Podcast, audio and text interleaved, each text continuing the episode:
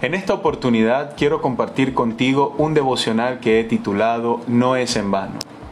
Así que, hermanos míos amados, estad firmes y constantes, creciendo en la obra del Señor siempre, sabiendo que vuestro trabajo en el Señor no es en vano.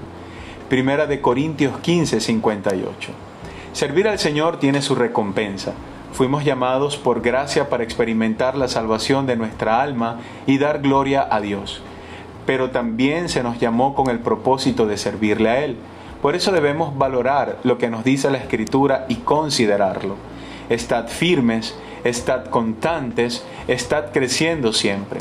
Dios nos ha hecho partícipes en su obra y al permanecer de esa manera veremos el resultado, no por nuestras propias fuerzas, sino por la promesa de Dios cumplida. A veces, decepcionados y agotados, queremos abandonar el proceso. Pero hoy más que nunca te invito a permanecer firme sabiendo que el trabajo en el Señor no es en vano. Estás siendo constante.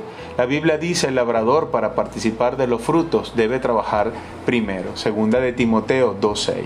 Así que cobra ánimo y avanza. Mientras haya vida, siempre hay una oportunidad para servirle al Señor. No te pierdas la bendición de hacerlo constantemente y disfrutar de una abundante cosecha.